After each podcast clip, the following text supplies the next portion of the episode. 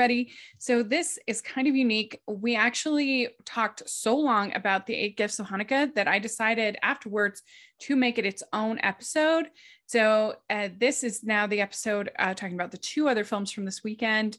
So if you want to hear what we have to say about the 8 Gifts of Hanukkah, please check out that. I'll put a link in the description, but here we are to talk about the two remaining films from the weekend, A Very Merry Bridesmaid and Our Christmas Journey. So thank you very much. Hi, everybody. Welcome to the Hallmarkies podcast. And we are very excited here for another week recap of this weekend's Hallmark movies. It's our 7th week of Hallmark movies for this season. We're nearing the finish line, if you can believe it. And it's just the beginning of December, but it's true. And we're very excited to talk about 3 movies today. And I'm film critic Rachel Wagner, and Stacey Agdern is here.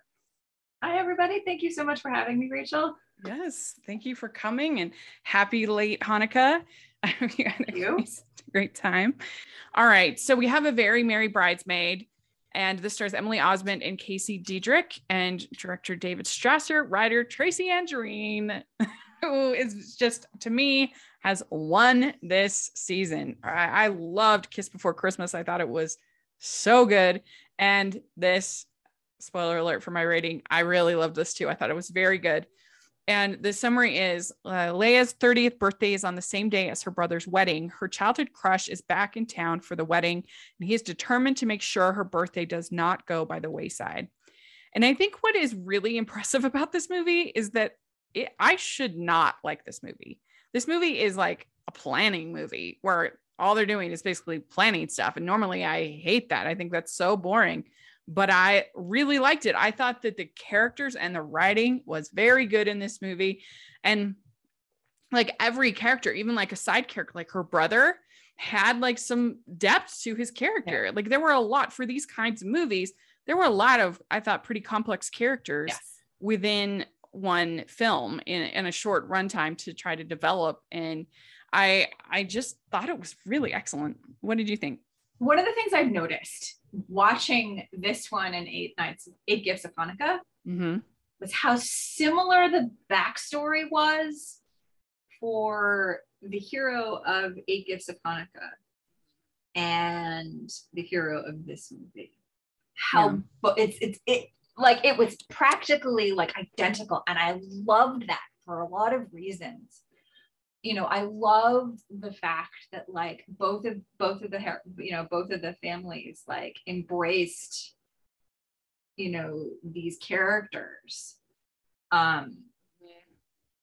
you know, and how, it's not working today at all. Yeah. Like how lovely was it that they took time out of the wedding to recognize that it was her birthday? I did not think it was going to happen. Did not think that was going to happen. I was like, oh my God.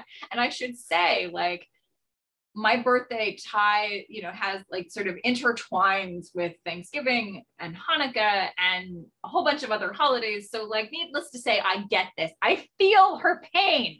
Like, you know, this year, you know, my birthday was the second night of Hanukkah and I lit all the candles, but like, I totally felt that pain. Like, oh, it's fine. It's totally fine. You know, like all of the other things in the world is going to happen. And the thing is like, when it was so important to him that, you know, her birthday be celebrated, that was like, okay, what's going on here? There's gotta be something else going on here, because this is lovely. This is very much appreciative as someone who, you know, also has this birthday issue, but like, there's got to be something else going on. And that is true. They are very similar stories. There's even like a grandma character who's passed away. Mm-hmm. I hadn't really thought about that, but you're absolutely right. Like the friends to lovers in both cases, but in this case, she spends way more time with him. Yes. Then there's no other dating or other people. She's spending all the time with him and like getting more and more attached. And their conversations felt really tender and sweet. And I bought it, you know, that they were becoming reacquainted with each other. Yes. Mm-hmm. And it was interesting because I had suspicions at the beginning, and I was like, did her brother say anything to his friend? Because I was like, and then sure enough, he kind of did. Mm-hmm. Yeah. I loved that scene when they were like really cozy sitting together. Mm-hmm. And she says, I forgot what a good listener you were. Thanks for understanding. Yes. That was so good. And, and basically like her big issue is that, so she was planning on going on a trip and then her dad had a heart attack. And so she needed to come back and forget where it was the trip. And then she had another trip planned and he had another heart incident. And so she is kind of paralyzed by that. And she feels like she can't leave because something horrible is going to happen to her father. And so that was, I thought, a really interesting conflict. I've never heard of that conflict in these. And I also appreciated the fact, so that her sister-in-law to be could have definitely been an insufferable bridezilla character, but they didn't go there. I mean, she has like legitimate like things to be sad about because she'd gone all the way to England for her dress. Her dress has been lost. It was her dream dress that she had, you know, dreamed of wearing and everything. So I thought that they wrote her character also very well, that it was not this like, you know, kind of character. Like she was just, and like when everybody else was going out shopping and they weren't including her, like she wasn't a bridezilla about that, but she was all like, oh, okay, I guess, you know, she was just like a little sad, you know. I thought her character was well done as well. She was really, really lovely. And like, I love sort of how I get the feeling that she would have understood if Leah had said, you know, if the heroine had said something about a birthday, like the way that they drew her character, which was important, you know, like, but I really liked how they were bonding, and I liked how very, very like grateful she also seemed to be as well. Like, as you know, like future sister-in-law randomly staying with me for 2 weeks. Like, okay, sure, you know, like out of nowhere. And oh, of course I will. And of course I'll give you time for my store. And of course I'll do this, not the other thing. Yeah. And so the brother is buying the dream house. And it's interesting because we also had this in the Open by Christmas. And I didn't really like it in there because I don't know, I just feel like you should have some say in the house that you're going to be living in, like even if it's technically your dream house. And I mean, it is still kind of not my favorite here, but it was handled, I thought, better here and more sweet. And I really didn't like Eric Durance's character in Open by Christmas. And this, I liked the sister-in-law's character very much. And so I don't know, it's just the whole thing. I was able to go with it and be cute. It worked. Like, and the thing is, like, I think one of the things that sort of made it okay for me was the fact that they'd actually tried to buy it before. Yeah. That they'd actually took substantial steps towards acquiring her childhood home before, but were not able to do it. And so, and the fact that their real estate agent has been on the case since then made it okay for me. And her reaction made it fantastic because like, you know, it wasn't like he was buying some house that she hadn't seen or like hadn't wanted or like. And I loved when she says, I just love poinsettias. They are so happy. And that reminded me of Kathleen Kelly in You've Got Mail. Don't you think daisies are the friendliest flower? Yes. Great. And then they had this very swoon-worthy carriage ride that was good. And not only was it a good carriage ride, but they also had like good conversation and we're getting closer. It was building the chemistry so well between, you know, these two people. And I don't think I've ever seen I've never seen Casey Diedrich, I think, before. And I liked him a lot. He was very good. It was interesting because like my first thought was he looks like the guy who's in The Spirit of Christmas, Thomas Baudouin. I was like, oh my God, like, that was my first impression. He does look like him. And I literally had to go double check, like, did he star in The Spirit of Christmas? No, he did not, but still, you know. Which is saying a lot because Thomas, what is his name? Baudouin. He is one of the most handsome people I've ever seen in my life. Yeah. We'd like to take a second and thank our sponsor for this episode of the podcast. Sometimes love needs a little push. Lizzie Shane, the award-winning author of The 12 Dogs of Christmas, has a brand new small-town romance set in Pine Hollow, Vermont, where every happily ever after begins with adopting an adorable rescue dog. First love gets a second chance in To All the Dogs I've Loved Before, when the town librarian, mischievous Australian Shepherd, keeps getting loose and fetching her ex, the town sheriff. Lizzie Shane's Pine Hollow series has been called an irresistible blend of heart, humor, and a whole lot of puppy love. And To All the Dogs I've Loved Before is available now wherever books are sold. To learn more, visit www.lizzieshane.com. That's LizzieShane.com. To her friend Marcy, the lawyer, and she says, "I'm hanging out with him while I can." So she intentionally is like honest about the fact that she is getting attached to him. Yep. As opposed to most of these community members, like, "No, it's not. We're just doing errands." Where she actually says, "No, I know.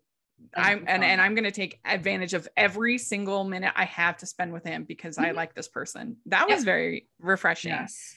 And the fact that, like, he later admitted to, like, how he was feeling, you know, like, it's like, it's a zombie cry. Like, I thought, like, so I talk about this very intentional.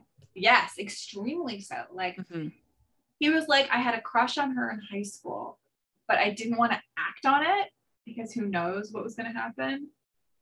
But you know, it's a zombie crush," as I like to talk about it. The zombie crush, feelings that you thought were going to die a painful death and no longer exist, but then all of a sudden you come in contact with the person again and you're like, "Oh, there's the, you know, there's the crush again, there's the feelings again, oh, there they are," you know, like a perennial flower or something that affects. But like, he literally is like, "I have these feelings again and I am going to act on them this time." Yeah. Well, and he finds this whole sort of scrapbook kind of thing that they made of all the trips that they wanted to go on, and then she and she has all these pictures of Peru she wanted to do, and she's talking, I think it's to Marcy, I can't remember, but they say tacking on days at the end of a work trip is not a vacation. Her mother. Yeah, that was her mother. Remember. Yeah, but tacking on days at the end of a work trip is not a vacation. And I have done that before. I've tacked on vacation days at the end of a work trip, and it's pretty fun actually. But I see the point that really setting the time to be 100%, I'm taking a break, which is so hard to do when you're a freelancer. Yeah. When you're not, I mean, it's almost impossible for me. I have to be at least like semi-involved, at least in social media and other things going on. And I can't really take 100% off, but but it's good. And, you know, they say, maybe we can take more time for ourselves in the new year. So that's when they go to her friend Kendra and they find a dress for her sister-in-law. And that was very sweet. And the house reveal was well done. I thought, you know, and you just felt happy for her sister-in-law. I forget her name. What's her name? I can't remember. Anyway, it doesn't matter. But you felt happy for her sister-in-law. And then you have this whole scene where Paul is telling everybody, don't mess with my sister. And then he specifically tells Drew, don't hurt her. Yep. So that was a good moment. And I love the lock screen on his phone that he goes to. Drew. Yes. That's the hero's name. With the picture of him and Leah. Right. From that moment where like, where he tells her, your story is not over yet. I was like, I wrote this down. I was like, this is fantastic. It's like that photo, like we're in the middle of their bachelor party. I'm like, he's got the photo. And so then you have a ugly sweater bachelor party, which was a fun idea. I liked that. Yeah. And there's the mistletoe moment with the kiss. And what I really liked about this moment was that they actually like deal with the kiss as part of the plot and conflict in the story. Yes. That, you know, that's so the relationship is building and building and building. You get to this moment. And so often in these movies, you either have a near kiss or a kiss, and then it's just kind of completely forgotten about. And they're back to skating and going, picking trees and stuff like that. And you're like, no, if I kiss somebody or almost kiss somebody, I don't think there's that big a difference. You would definitely have to like talk about it and deal with it. And it would be something important, you know, because you just don't kiss anybody. No. Certainly not in Hallmark world. You don't. Yeah, no, exactly. Like, and you know, you kiss with intent in Hallmark. Yeah. Like that's kind of how it works, whether it's under the mistletoe or not. And like, it's, you gotta deal with it. And then there was a great scene between her and her dad. And because her dad realizes what has happened, and he didn't realize it, that she had stopped these trips, you know, because of him. And she says that he doesn't want to be holding her back, and that you don't have to carry everything on your shoulders. I'm still your dad. Oh, my heart. That was so sweet. I love that. That was fantastic. Like he actually saw her. Like, I think that's the other thing too, that I loved about this movie is that all of these people slowly realize, no, actually we haven't been seeing this person. Right. That like, you know, we think we know her, but we don't. Yeah. And you know, my dad is a very, very busy person, very busy. And so when he takes the time, and he does take the time to express his love for each of us individually and different, you know, there's 6 of us, so that's a lot. It means something extra special. And I felt that here, that relationship between them, it was very sweet. Yes. And then the wedding I thought was good. It was very, very well done. And you get this great scene between Drew and Paul. Yes. And Drew says he has a crush on Leah, was her name.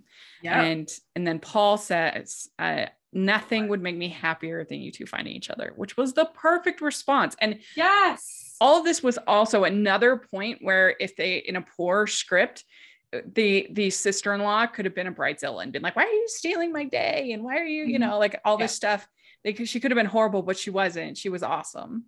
Yes. Yeah. And the thing was, I also loved how low key it was, you know, like it was very like, just so you know, and like, you know, because of course, like he must have said something before. So like, you know, Paul was very like, had said, you know, multiple times, like, stay away from my sister. And so he finally is like, look, I can't, it's not happening. And he's like, excellent, you know, second best thing I've heard all day. Like, great. Yeah. Yes. That was so good. Yeah. The second best thing I've heard all day. And they, like we said, the whole thing with them remembering her birthday, with them giving her their collective mileage was so lovely. And I did like her second dress a lot more than her first dress. Yeah. It was like her first dress was kind of a weird blue with black flowers, weird dress. The second one was a spaghetti strap with a red sparkly. It was beautiful. Yes. So I was more of a fan. Not that we're a fashion podcast, but there we go. And she finds out he's not going to sell the house.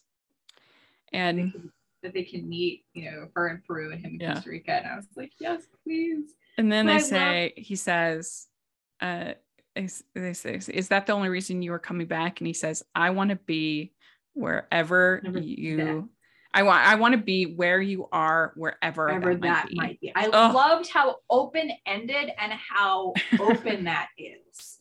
Like, I loved how this ending understood this couple and their needs. Yeah. I could buy this ending. Yeah. And I'm like, I've said it before, I am really getting weary of the, we live in different places, therefore we can't be together conflict. Yeah, because ridiculous. It is ridiculous, because if you really loved somebody, you would move. Like, you just would. Like they like a relationship is, there's no job that's more important than being with the person that you love. Or like, and like make it work somehow. Like either like eventually you would move. But yeah, like, eventually you would move. Like opening that door to continued long distance and then moving. Like, yeah. I like sort of the understanding, because I think the understanding here says a lot more about how Drew understands Leah and how he understands her need to travel, to be like, she's not upset when she says she's going. And I think that's like one of the biggest things I love about this ending is that just because he is ready to settle in a place doesn't mean that he needs her to. And I think there are a couple of movies that have done that exactly. And I'm like, that's not going to last. That's maybe going to last 5 seconds because this person doesn't understand. Right. You know, and so, she would go on her travels and then come back and they would be mm-hmm. together. Like, exactly. like you would like, do. And I mean, yeah, it's kind of like in the thing that drove me crazy in Chesapeake Shores is they were all like, you're going on tour. We can't be together. And it's like, no, are you crazy? He's a singer. He's going to go on tour. Exactly. That's his job. And then you like just what? Be in like, a relationship. Like exactly. What? I mean, that's so like in this, and when he's talking about all the different things he loves about the town. And he says, the thing I love most is that you're here. Oh, yeah. Beautiful. It's so good. That was so sweet. The only thing I care about is that you see me. Yeah. You see me. Like I literally have this underlined, like you can kind of. Oops. Yeah. Hello. There we go. You see? So I'm telling you, all of you listeners, when you vote for the Hallmarkies Podcast Awards, I will be very disappointed if Tracy Andreen does not win. She deserves to win for Best Writer. Her writing was the best this year. Plus, she wrote a novel that's also really cute. She deserves to win. Please vote for her. I just thought it was lovely. And you just were so invested in this couple. They had enough swoon-worthy moments, and I didn't mind that it was a party planning movie because the party planning moments were really just excuses for getting the characters together to talk. Yep. Mm-hmm. And that's how it's done right. When they're spending all this time, like, who should we have DJ the party or like, what food should we get? I don't care about that. I'm not going to be eating this food. I'm not going to be going to this party. So that kind of stuff is not interesting. What's interesting is stuff that actually like impacts the characters and makes them grow mm-hmm. and change. And this just did such a good job with that. And I just thought it's so hard in these movies because they're so limited as far as time that the fact that you had so many characters that were well developed and I felt like I knew and got an arc. That's very difficult. And she did a great job, I thought. I really enjoyed this movie. Yeah. And Emily Osment, I think, is just born to be in these movies. She's only done, this is her second. She needs to do more. Yes. Because she's so good, I think, she's for fantastic. This. I love Young and Hungry, her show. And I would love to get her co-star in Young and Hungry, Jonathan's something, I forget his last name. Anyway, I would love to get him also in a Hallmark movie because I think he would be very charming as well. But anyway, I thought this was excellent, and I'm going to give it a 4.75 crowns. I think I'm about that. I think I'm there too. That's probably.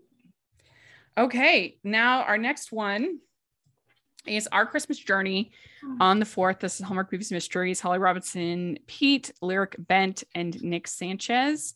And it's as a single mom and her teenage son with autism come to a crossroad during Christmas, she must learn to let go so he can flourish as she finds her own heart healing in unexpected ways. So what did you think overall of this one? So I think this was the movie out of the three of them where I spent terrified for the crisis point mm-hmm. in this movie. I was terrified as to what was going to happen there. And I literally was like sitting on the edge of my seat nervous because all of the various storylines were heading towards this crisis point, and I was terrified as to see what it was going to be. And I thought the performances were great. I think this movie needed an epilogue, but that's another story entirely. But I literally was nervous for all of these characters because all of the things that they seem to want were in conflict with each other in certain ways, slash did not know what they wanted, if that makes any sense. And I was like so nervous for all of them because it could have all gone up in smoke real fast. And whether my nerves, you know, and I think my nerves can absolutely be attributed to the fact that I also cared a lot about these characters, if that makes any sense. Mm-hmm. Like, I got engrossed in the performances, I got engrossed in the story, and I got terrified. Yeah, I definitely felt some of that anxiety that you're talking about watching it, that you felt there was a certain degree of awkwardness about her behavior, you know, the way that she was so clingy.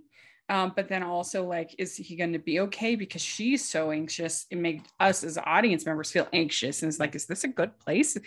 Why is she sending him here if she's so like nervous about it? Yeah. Like, is this like a bad place? Is this, you know, it's like, is this going to take a turn? You know, it's not because it's Hallmark, but it kind of felt like. Exactly. Is it going to be, you know, is the mother going to cause, you know, her son to have a meltdown, like in the facility? Is the daughter going to lose her mind and cause trouble? Like, is, you know, the father going to, you know, leave? What's going to happen to the grandmother? Like, all of these variables cause this like such degree of anxiety. And like, I had no idea until it started to happen even how they were going to end this movie well. If that makes sense. I thought like I agree. I thought is this like I was a little bit confused about why they weren't doing more to sort of reassure her that this was a good place. Like, it seemed like, I don't know, I felt like sort of panicky for her that she was so concerned. And it's not like when her son had been held underwater, which would be a traumatic event. Yeah, which we learned later. And I was glad. It's not I was like, okay, that's why. Yeah, but it's not like it was there or at this place. And he's like much older now. And so, I don't know. I was just kind of like, what is wrong with this place? Like, why is she so concerned? We'd like to take a second and thank our sponsor for this episode of the podcast. It's the Hallmarkies Merch Store. Are you looking for that perfect gift for the postable, hearty, or Hallmarky in your life? What about getting that t-shirt or hoodie that will help you stand out at your next holiday party? Now is the time to check out the Hallmarkies Merch Store. Full of festive designs by artists like Jessica Miller, Carrie from Hallmark Comics, and more. You can even have more than just shirts, but totes, cell phone cases, notebooks, mugs, and more. And it isn't just Hallmark. We have designs for Anna Green Gables, Man from Snowy River, The Nanny, and more. Every purchase at the merch store goes to help support the podcast and allows us to make the great content you know and love. There are frequent sales, so go to tpublic.com/stores/Hallmarkies or see the link in the description. That's tpublic.com/stores/Hallmarkies. I tell you, my overall thoughts about this movie, I enjoyed it. I thought it was very sweet, but I don't think that they should have had a romance in this movie. I didn't feel the chemistry between the two of them. And I understand it's Hallmark. You have to have romance. I get it. But all things being equal, I think this movie would have been better if it was a Hall of Fame movie where in the end, they just decide to co-parent and be a happy family together. Like, that would have been much better. I just didn't feel the chemistry between them at all. I didn't feel like they really even liked each other very much, let alone loved each other. I felt the beginnings of the return to chemistry, which is why I think this movie needed an epilogue. Yeah, that's fair. I think that, like, as she let down her guard, especially during those moments at the dance, especially like when we get to the play, like towards the end, like I can see it, you know, it starting to come in, like as she kind of like lets go of her, of, you know, of that sort of overwhelming panic about Marcus, letting him back in, letting her ex-husband back in. I can see that. But I don't think there was enough time there. Yeah. I mean, I don't think that it was enough time where like this, they should be living together again yet. Yeah. In a year again, like, yeah, you know, like Eight Gifts of Hanukkah, 1 year later, if they are still like dealing with each other, if they're still having those moments together, then sure. Yeah. But I understand, and the thing is, like, I can totally see, like, yes, you know, forced proximity, only one guest has, you know. And the thing about that relationship, like during this period of time where they're looking at the school, the parents are in the same house. They are at the best of each other. You know what I mean? Like, yeah. He's not working all the time, because you get the feeling that that was part of the problem in the marriage. He's not working all the time. They actually are spending time together. He's spending time with their daughter. He's spending time with her. And like, which is why once she gets less anxious and panicked about Marcus, they are both able to have those moments. Am I making sense at all? Yeah, no, I mean, I see that. And I mean, obviously this is especially meaningful to Holly Robinson Pete, because her son Ryan has it's not Ryan. Ryan's the daughter's name. I forget his name all of a sudden. It's RJ. Yeah, RJ. Her son RJ has autism, and that was a challenge for her and her family of how best to help him. And he seems to be a wonderful young man and doing great. And, it was fun to watch their little reality show that they had and see his progress, and that he, I think is working for the Dodgers. When the show was on, at least that's what he was doing. And so, great young man. And so obviously this comes very close to home for her. And you could feel that closeness, I think, in her performance. I thought it was a good performance. Definitely, she was fantastic. Mm-hmm. Yeah, and I did also like the whole plot of Maya, the daughter, and her kind of feeling like she always has to take sort of the back seat. Mm-hmm.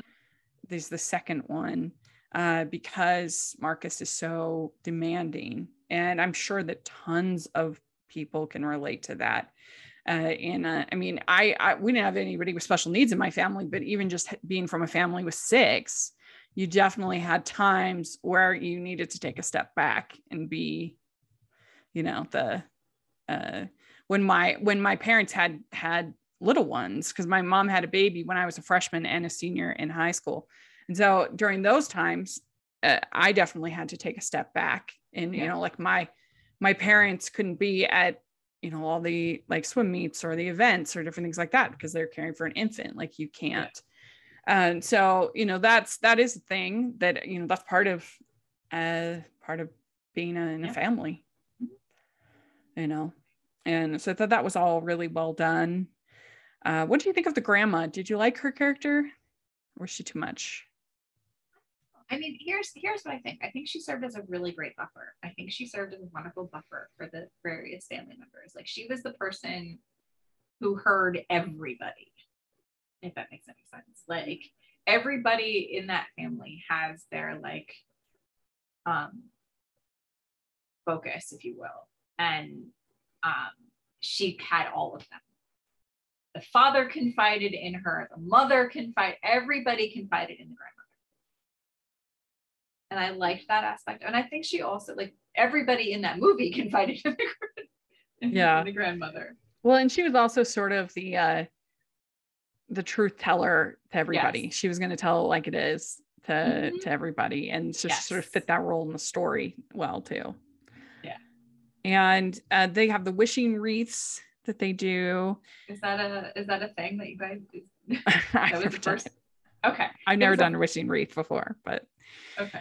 I think they probably had a little bit of a hard time working Christmas into this movie, because there was so much to cover that like making enough sort of Christmassy moments was probably challenging. I'm just guessing with the script. So they got like the school play or whatever at the center. I don't know what you call that place, where he gets to play Blitzen.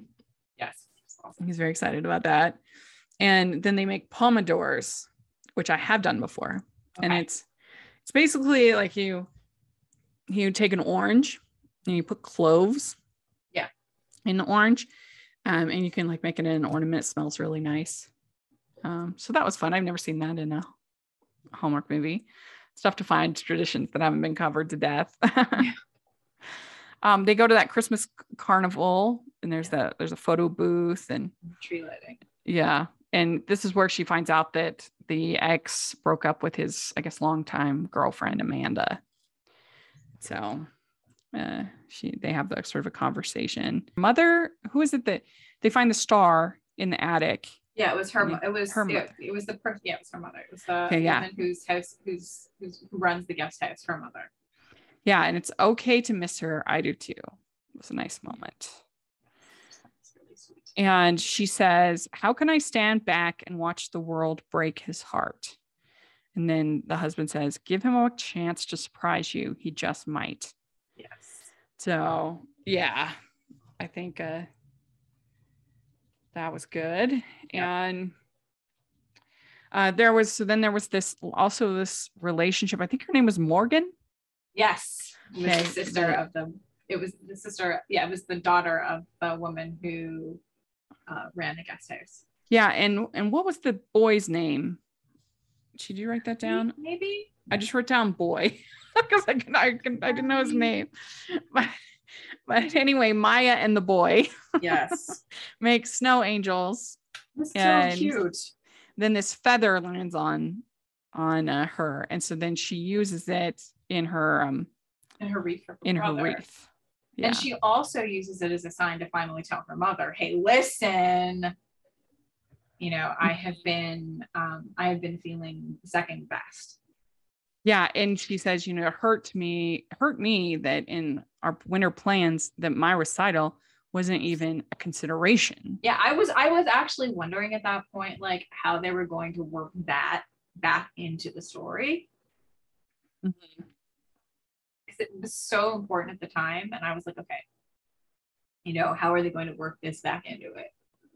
Yeah. And I thought it was a little bit weird. So they call her to the center and there's Marcus is hurt, come. And then she gets there they're like, it's just a band-aid, it was just a scrape, but we have to, by law or whatever, we have to call you. But like, you could have easily just said, he's had a scrape, you need to come, whatever, check on it. Instead, they like make her all worried. Oh no, he's like, been seriously injured.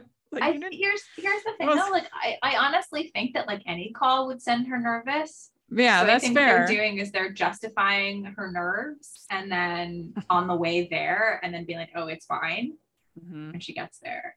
Because I think, and my heart at this point is like pounding, like, oh my God, like what's going to happen? Oh my God, oh my God, oh my God, she's going to take him home. She's going to take him home. No! Like, yeah. It's like, why didn't you just tell her on the phone, everything's fine, everything, and she still probably would freak out, but not as much as if like, come quickly, Marcus is injured. Like, yeah, exactly. I don't know. Marcus is in the infirmary, he's been injured. And like, yeah. Ah! I was like, what? And so then she tells the whole story about the boys holding him underwater. Yeah. And, she says, I swore I would never leave him out of my sight for fear what others would do to him. And I tell you what I thought about with this was Finding Nemo. Yes. When Marlin says, I promised I'd never let anything happen to him. Yeah. And then Dory says, that's not very fun for poor, like, I forget she says Mario or whatever. It's no fun. Like, oh yeah, I promised I'd never let anything happen to him. So he's doing fine. And then she's also really nervous about him in the play. Yeah, so of course. Like I'm sitting there going, oh God, what's she going to do? How's she going to sabotage this? Like literally, like my heart is like. Yeah. And I mean, really this movie was more about her. Yeah. Than it was about anybody else, really. About Marcus. Yeah. It was more about her. And I'm sure that tons of moms can definitely relate to this, I mean, neither of us are moms, so but I'm sure that they can relate to it. And I'm definitely thinking of a couple in question. Yeah. For sure. And one in particular, but yeah. Yeah. And then she sees Morgan helping Marcus, and she realizes that everything will be okay. And And that's when that's an important moment. Yeah. For many reasons. And I'm like, okay. Yeah. You know, like she could have caused so much havoc and trouble, but they had that moment right there when she was not, when she was backstage and not allowed to be backstage. Yeah. That was like my, as I said, watching that scene where she was going back, like I knew where she was going, like, and I think everybody else, like her, you know, the ex-husband, her, you know, her ex-husband and her daughter, they both knew, it's like knew where she was going. Yeah. Cause he knew exactly what she was doing with the leftovers from the diner, like from the restaurant earlier on, like, and so, but the fact that like she was able to sort of be quiet about it and not like, I was like, okay, that is improvement. Yeah. And so then a really sweet scene, maybe one of my favorites, is Maya. You think that she's made this wreath for the boy, though I can't remember his name. But it turns out she's made it for Marcus. And that was so sweet. And she says, the feather symbolizes you'll fly high and be strong. That was great. No, props to Maya. She's like the best person in this movie. And so then we find out that the ex-husband is taking a job at Hope Hills, and he wants the whole family to move there, and they're going to get back together.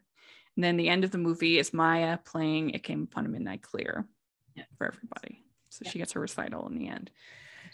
So yeah, this movie, I thought it was very sweet. I thought it was, it had some good emotion, good performances. Yes.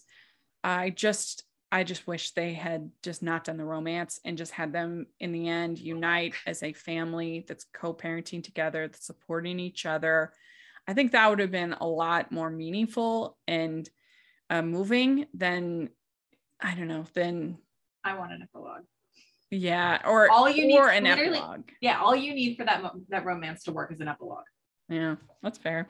Like one more scene, like okay, you know, a year later, you know, everybody's having Christmas together. You know, like perfect.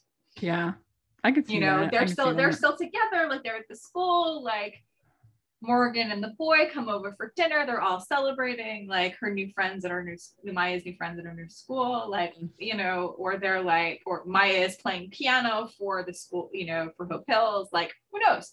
But like, you know, there could be a whole bunch of different things. But like, yeah. I just think it would have been meaningful to have ended it with them deciding they're going to work and have a productive family, even if they don't get back together. Like, I know it's a harder thing to sell for Hallmark, but it would have been, I think, quite powerful if that had been the ending, but either that or not, as I said, that or an epilogue. I agree. Yeah. But yeah, I give this one a 3.5. I would say I would give it a 3.75 because Nick Sanchez was fantastic. He was very good. Very, very good. So there we go. That's the three movies that we're talking about. I enjoyed all three of them to different extents. So there we go. Yeah. Let us know what you think of these three movies. We'd love to hear your thoughts in the comment section or on Twitter. And make sure you check out Stacey's books. They're super fun. And let us know what you think. And Stacey, how can people follow you and your content and everything? I am findable on Twitter as NYStacey, Instagram as SAgdern, StaceyAgdern.com is the website. Stacey A. Agdern is my author Facebook page, and my books are published by Thule Publishing and available wherever books are sold. And you can find me at Rachel's Reviews, all over social media, iTunes, YouTube, and on Rotten Tomatoes. So please take a look over there. And also make sure you're following the podcast at Hallmarkies Pod and Hallmarkies Podcast, all of our social media. And if you are listening on iTunes, please take a second and leave your ratings and reviews, 5-star reviews. We sure appreciate them so much. Helps people to find the podcast. And if you are watching on YouTube, please give this video a thumbs up and subscribe to the channel. We appreciate that so much. We also have the patron group where we're having our patron watch along next week with director David Weaver. And we're going to watch Christmas Town with Candace Cameron Bray. So that's going to be super fun. He's going to have a lot of behind the scenes details. So any tier level can participate. So please take a look and check out the patron group. And then we also have the merch store, which has tons of fun designs, holiday and otherwise. So if you are looking, the last day to order for Christmas is Thursday. So when this airs on Wednesday, the last day to order for Christmas is Thursday. So get in your Hallmarkies, Postables, Hardee's, all of that inspired items, plus just for the movie fan in your life. We have tons of fun designs. Please take a look at the merch store. We appreciate it so, so much. And thanks so much, Stacey. I really appreciate you talking with me about these movies. I look forward to it every year. Thank you so much for having me. It's a joy every year. And I really, really love coming on and chatting with you. So. And I want to congratulate you. Oh, thank you. on your very recent awards and promotions. Yes, thank you. I got made a member of the Hollywood Critics Association. And so that was very exciting, very fun. So yeah, thank you so much. And we just wish everybody Merry Christmas, happy late Hanukkah, and hope y'all are having a wonderful season. We'll talk to y'all later. Bye. Bye.